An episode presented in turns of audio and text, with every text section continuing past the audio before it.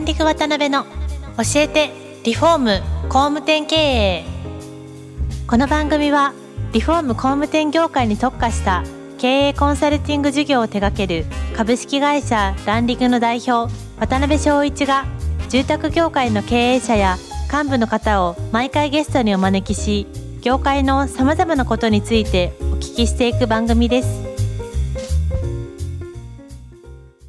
はい、皆さんこんにちは。えー今週も始まりました。ランディング渡辺の教えてリフォーム工務店経営パーソナリティの渡辺えーです。えー今回もですね、前回に引き続き交換できる君の栗原社長にお越しいただいてます。よろしくお願いします。よろしくお願いします。前回いろいろ本当興味深いお話をお聞きできたんですけども、まあ、前回の続きからということで、水道修理で立ち上げられて、で、途中からリフォーム会社さんに転換されて、それがどれぐらい ?1、2年続かれた感じなんですか？えっ、と、リフォーム。リフォームで。はい。リフォーム屋さんは結局ですね、なんだかんだで、まあ、2008年ぐらいまでは、うんあのやっていたんですけども、なるほど、なるほど。まあ、最初の1、2年があのそういったチラシをまいて、うんあのやっていくとはいいうようなことをやっていました。なるほどなるほど。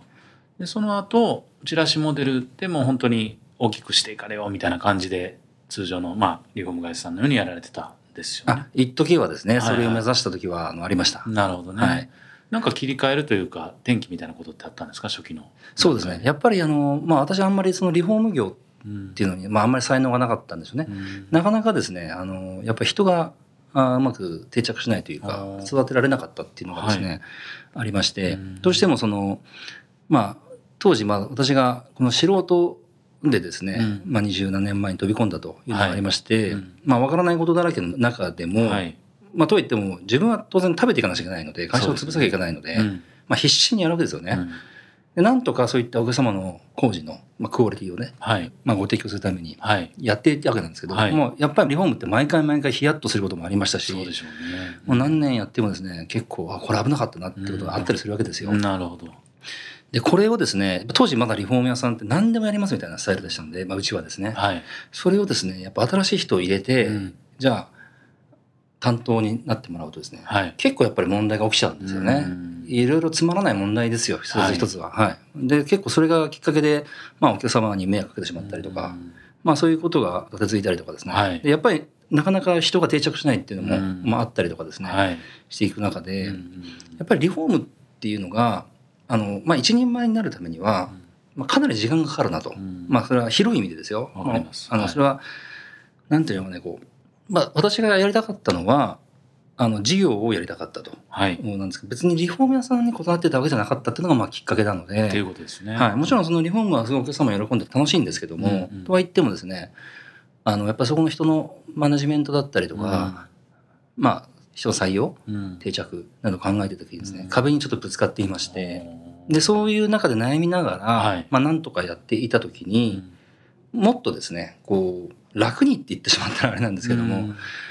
何かしたいなというのも並行してですね、はい。まあ、考えていましたので、うん。まあ、たまたまその時にインターネットがですね、うん。まあ、まだあの、アナログのモデムが多かったかな、そういうような時代だったと思うんですけど、あの、たまたまヤフーオークションはい。を見ていて、で、あまあ、使っていてですかね。はい。で、その自分の今ここにあるものを、ん。まあ、アップロードすれば、まあ、即座にそのネット上に上がると。はい。これはまあ、今じゃ当たり前ですけど、ね。当時そこに衝撃を受けまして、もともとあの、ホームページは得意で自分で作ってたので、あの、そういった、例えばリフォーム屋さんとしてのホームページだったりとか、うん。まあそういった水道屋さんとしてのホームページは自作で作ってあったんですけど、はい。まあその時にちょうどそういうヤフーオークションだったりとか、うん。まああと楽天さんなんかが、まあ、スタートしたとうん。いうことで、ちょっとそこの辺の分野に興味を持ちまして、で、とりあえずですね、あの、この住宅設備機器というのを、売ってるっていうのがまあなかったので、はいこれを売ったらどうなるのかなということで、ああの、作ってみたと。なるほど。はいもともとは住宅設備を売るために、まあ EC 的な感じでスタートされたっていう感じなんですね。そうですねまあちょっとやってみたという感じでしょうかね。なるほどね。はじめそこの住設の販売から始められたんですね。そうですね。なんかいろいろね、おそらく今と違って、そんなにね、世の中がネットネットっていう世界じゃないんで、ご苦労されたりとか、いろんな気づきとかあったと思うんですけど、どんな感じだったんですか？立ち上げ当初って。そうですね。はいまあ、苦労はあのいっぱいありました。あの、まあ、いろいろあったんですけど、うん例えば、当時まだその、いわゆるこうナショナルブランドの商品をネはいットで販売するっていうこと自体がまだちょっとご法度な時代でしたので、確かに確かはい。まあ当時でもネット通販ってことはですね、やっぱり価格だったりとか、そういったものを開示しているわけですよね。うんまあ公開しているわけですよに。ね。はい。で、それもなんかやっぱり、まあやってるところはないとうんいうことで、まあそういうのして困るとはい。いうお話だったりとか、うん例えばですね、サイトを見たお客様が、はい。やっぱ不安なわけじゃないですか。うんちゃんと、まあ当時まだインターネットで売っているっていうだけでいかがわしい、まあ会社っていう見られ方を、まあ知ってる人いっぱいいましたので、ありましたよね。はいそうするとちゃんと物が届くのかとか、うん。まあ、例えば、なんていうんですかね、中古品じゃないかとか、うんまあそういったことはもう、それなりに相当言われたんですよね。そうでしょうね。で、やっぱお客様がメーカーに確認しちゃうんですよ。ああ、なるほど。はい、うんこんなサイトがあって、こんなサイトで買ってもいいのかと。で、当時はやっぱメーカーさんも答えにくいとうんいうのがあってですね。で、またあの、私たちがそういう形の販売をしたもので、うんあの、やっぱりメーカーさんにクレームが結構入ってしまうと。うんただ、当時私その水道修理から知っているので、はい。例えばですよ2万円3万円で私のが売ってる蛇口が、あの世界では平均それがまあ何倍？うん5万10万それじゃ済まないぐらいの金額で、まあ、普通に販売されたりするわけですよ。うんそれってどうなのかというのがありまして、はい。まあ私たちはあの別に悪いことしてるわけじゃないとうんいうことで、はい。まあそれはメーカーを説得しながら、うんまあなんとか缶とか仕入れを維持していたと。なまたあのやっぱりそのネット通販っていうだけだと、はいあの商品はまあストップでしたので、うん一応そのリフォーム業もですね、うんメインではなかったんですけど細々と。並行してやってきまして、はい。まあ逆にそれがあったので、うんまあそのお付き合いで仕入れもなんとかできたとか、うん。まあそういう綱渡りの状態が非常に長く続きましたかね。なるほどね。はですけど当時ってあれですか？重説をネット上で売るみたいなことってほとんどなかったんですか？どんどんなかったと思いますね。ですけどニーズはあったんですよねやっぱりユニーズはありまましたね。結構ですね、逆にお客様の方が心配してくれて、うんそれだと相当多分その圧力があるけども、うん頑張ってねみたいな。だへーから今までそういうの買えなくてはい困ってたと。はい最初は今のような形ではなくて単に商品だけを買われる方が多かったですよね。まあほとんどの方がですね、ネット通販自体は初めてだと。ああなるほど、ね、はい。そこから始まってますんで、うんまあなかなかその工事込みでという前に、まずその商品だけが売れるニーズがあったと。うんで、これは例えば小規模の工務店さんだったりとか、もともとそういう仕事をしてたんだけど、はい。自分でできちゃうとか、うんうんまあそういった方々からするとですね、当時、そういう、まあ、ナショナルブランドのですね、はい、そういった住宅設備をしていようと思うと、どこにも売ってないので、うん。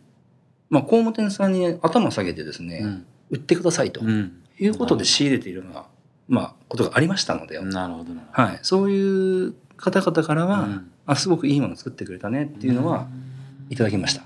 そしたら B2B 的なこうルートにもなったわけなんですねその人たちに。そうですね。ああそういうことなんですね、はいまあそういう感じでスタートされてあ結構いけるなっていう感じで成長されていかれたんですかまずは。そうですね。ああ。のただ逆にですね、はい。あのそれスルスルいろんな問題があったわけなんですけど、うん売上自体は、まあ、ネット自体がだいぶですね、まあ、プロードバンド、まあ、その手前に ISDN なんてのあったんですけど、だいぶ早くなってきてですね、はいはい。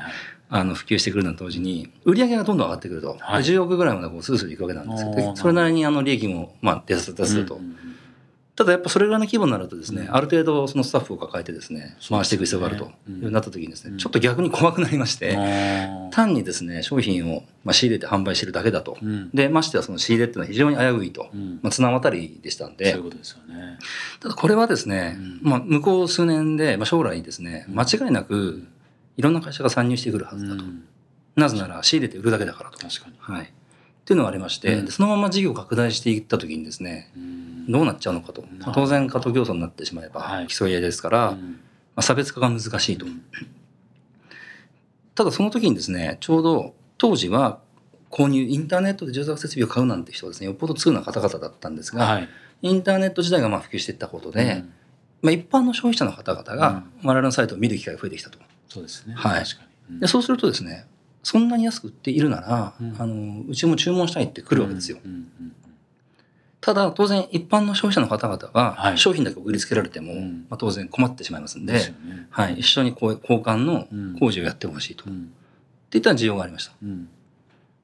それは付加されていったわけですねそれで。そうですね。サービス自体は。あの最初はそのなんていうんでしょうかねこうやっぱりそのインターネットなので、うんまあ、当時私ども横浜でやってまして、はい。まあ、全国もそうですけど、うん全国はまあ断ってしまうしかないんですけど、はい例えばそれこそ千葉とかですね、うん埼玉の方々から、まあ、やってほしいと。来ますよね。来るわけじゃないですかうんうんで例えばそれがトイレの交換だとするじゃないですか。うんうんそうするとですねトイレの交換をしてほしいと。じゃあまず今ついているトイレ、うんまあ、例えば排水芯だったりとか、はいその辺の使用をですね、うん。確認するために、うん。まあ、一回現場に見に行くっていうのが、現場調査ですよね。現場調査っていうのが、まあ、必要なタグじゃないですか。ただそれをやるとですね、うん。横浜から朝出て埼玉に着いてですね、でお話しして帰ってきたら、うん。まあ一日終わっちゃうんですよね。そうですよね。はい、はい。で我々が販売している金額っていうのは、まあ、インターネット価格で、まあ、正直商売ですので安いわけですよ。うんそうするとその人件費自分の人件費がまず出ないんですよね。うんですね。はいまあ当たり前ですけどな成り立たないですよね。成り立たないですうんうんただそれをやってほしいっていうニーズは非常にあったんですよ。うんなるほど。はい。で、その時にちょっと前後しちゃったんですけど、うんその、まあ、ヤフーオークション、まあ、その仕組み自体は、あの、その当時からやってたんですけど、はい。じゃあ、その、ニーズはあるのになんでやりたくないかっていうと、その、採算が合わないからと。うんですよね。はい。そうすると金額は上げなくちゃいけないと。うんそうすると、まあ、ネット通販の価格で売れないと。っうんていうためにですね、矛盾が生じていたので、でも現場調査に行く意味っていうのはうん、例えばトイレであれば、まあ、既存の型番見てですね、まあ、排水芯見て、まあ、ちょっとその、まあ、ポイントをですね、確認すれば、うんもう済むわけですよ。うんうんであれば、写真を送ってもらえれば、その同じことができるとはい。いうことに、まあ、当時気づきまして、今じゃそれは、あの、いろんな分野で出てますけど、そうですね。はい確かに。当時はまだその、何か工事をネットで頼むっていうことは、多分なかったと思うんですよね。確かに確かに。はい。ですけどなかなかそれでね写真送ってもらって見積もり出してっていうのはちょっとそれ怖くないみたいなものもあったんでしょうねおそらくその業界的には。そうですね。それはもう、今でもそうですけど、まあそうですよねはい。ずっとそこの部分をですね。ですので、いろんなことをしたことをやってきまして、うん例えば、まあ、価格はですね、うんわ我々ワンプライスですよね。トイレの交換だったらいくら。はい。あー例えば小さいものですと蛇口の交換であればうんいくらと。で例えばそういった何でしょうかねこう工事費のほかにはい出張費だったりとか、まあ、諸経費、まあ、廃棄費とかいろいろそういう、まあ、あの負担するその項目を、うんうんまあ、業界としてはあるわけなんですけど、はいそういうのはやっぱり分かりにくいので、うん結果的にそれをいただくとですねやっぱりクレームになってしまうとそうでしょうね。ありましたんで、うんもうこれはですね我々もリフォームではないと。うん。完全にこれはリフォームではなくてですね。あの通販ですと。はいはいはいはい。なので、営業の人がですね、うん例えばトイレを交換したいとお客様が会った時にですね、伺ってカタログをお見せしながらうん説明するっていうのはまあリフォームかもしれません。はい。はいただ我々 EC なので、うん。お客様にサイトの方で商品を選んでいただいて、なるほど。それを買ってくださいと。うんっていう形の発想を変えたんですよね。なるほどね。はいまあある意味明確なこれを買ってもらうっていうまあ物売りじゃないですけど明確なパッケージを買ってもらうっていうことですよね。うーんなるほど。はい。まあ、その代わりお客様にはその見積もりのホームですね、うん。ウェブホームから、うん。まあ、そういった今の写真を、はい。あのまあ、添付してもらったりとか、うん。まあ、そういったことが必要になりますんでそこの部分はお手間はかかってします、ただその分お安くうん。しますと。なるほどね。価格をシンプルにするので、うん。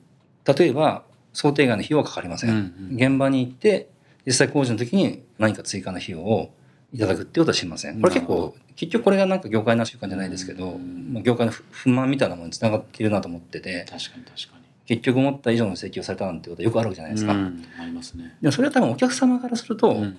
多分理解できないうん。と僕は思ったんですね、うんなるほどえね。え。あのもちろんまっとうな理由があるわけなんですけど、はい。らそういうことをもうやるとですね EC でなくなってしまうんで、うん。非常にシンプルにしたい。うんとかですね。あるいはあの例えば現場のですね行くスタッフの写真なんかも全部公開したりとか、なるまほどね。あ、そういう細かいことの積み重ねでなんとかあの信用してくださいと信頼してくださいというようなことをですねなるほどね。アピールしてる。水道の修理から始まって、はいリフォームをまあされて EC 立ち上げられて重設の販売でその後に工事のサービスとしてのパッケージを作られてでまああの順調に伸びていかれると思うんですけどなんかこの今までのこの成長の中で転機になったなみたいなポイントってどのあたりやったんですか？そうですね、まあ、結構ポイント天気はいくつかああります。それないくつかちょっと。全部多分お話ししてるといえいえ。あのあれだと思うんですけど、はい。まあ、例えば、あの一つ大きな転機というかあのですね2005年ぐらいでしたかね、はい。世間でリフォーム詐欺みたいなありましたね。ありましたよね、はい。訪問販売した人たちがうん床下で、あの高齢者の方、ましたね。ええ。そういうのを見あった時にですね、うん。あの継続してやっていたリフォーム業が、やっぱガタガタっとしちゃったわけですよね。でもその時にですね、うん。すごく思ったのがあの、まあ、当時私はまあ当然真面目にやっていましたんで、はい。真面目にやっている、まあ、我々みたいな業者がですね、やっぱり非常に風評被害というか、うん。まあ、小さい会社ですから、はい。お客様がまずですね新規のお客様であれば「お宅は大丈夫なの?」ってところから始まるわけじゃないですか。すよね。はい、でもそれってリフォームって難しいですようね。ん。もう大丈夫ですとしか言えませんけども、ですよね。うん。じゃあ実際その施工して終わってうん。住んでみて長く使っていただかないと、まあ良し悪しなんてものは最終的にわからないものをですね、うん。やっぱりそういうことがあるたびにうん。我々がそこで引きこもると、っうん。ていうのがあってですね。なるほど。でただその当時リフォームやってる原因っていうのがちょっとさっき申し上げたようにちょっと商品を仕入れるためだったりとか、うん。ちょっとそういったあの二次的なね、はいあのことがあったので目的目的があったので、うん一回もそれもうやめようとリフォーム事業の。はい。なるほど。でその時にやっぱりメーカーさんからの仕入れ止まるかなっていうのもあったりとか、うんまあ、懸念あったんですけど、はい。まあ、でもやっぱりそのまあ我々としてはそこにうんこれから注力したいんだとうんいう決意がそこで固まったので、うん事業をそこに集約したと、なるほどね。はい、それはですね結果的にはやっぱ良かったですね。あーなるはほどね。い、やっぱりリソースが全部そこにむあのん向けられますし、あのいろんな意味で言い訳もできなくなるので、うんうんうんもう必死にですねそこに取り組めたと。なるほどね。まあですからそういう大きな転機の中で結果的にはフォーカスできて今があるっていうことですよね。そうですね。あ。りがとうございます。なんか夢中になって聞いてるとまた尺が ギリギリになってきちゃったんで次にまた行きたいなと思うんですけど、まあ、今回そういうこう成長の経緯の部分をいろいろお聞きできたんで、まあ、次回はそれこそ交換できる君のまあ戦略的な部分とか例えば特徴とか、えーまあこの聞いておられる工務店さんの龍馬林さんがこう役に立つような情報とか、まあ、いろいろ引き出していきたいなと思いますので次回もぜひお越しいただけたらなと思います。えー2回目ありがとうございました。ありがとうございました。今回もランディング渡辺の教えてリフォーム工務店経営をお聞きいただきありがとうございました番組では渡辺や住宅業界の経営者幹部の方へのご質問を募集していますウェブサイトランディングにあるお問い合わせフォームよりお申し込みくださいお待ちしています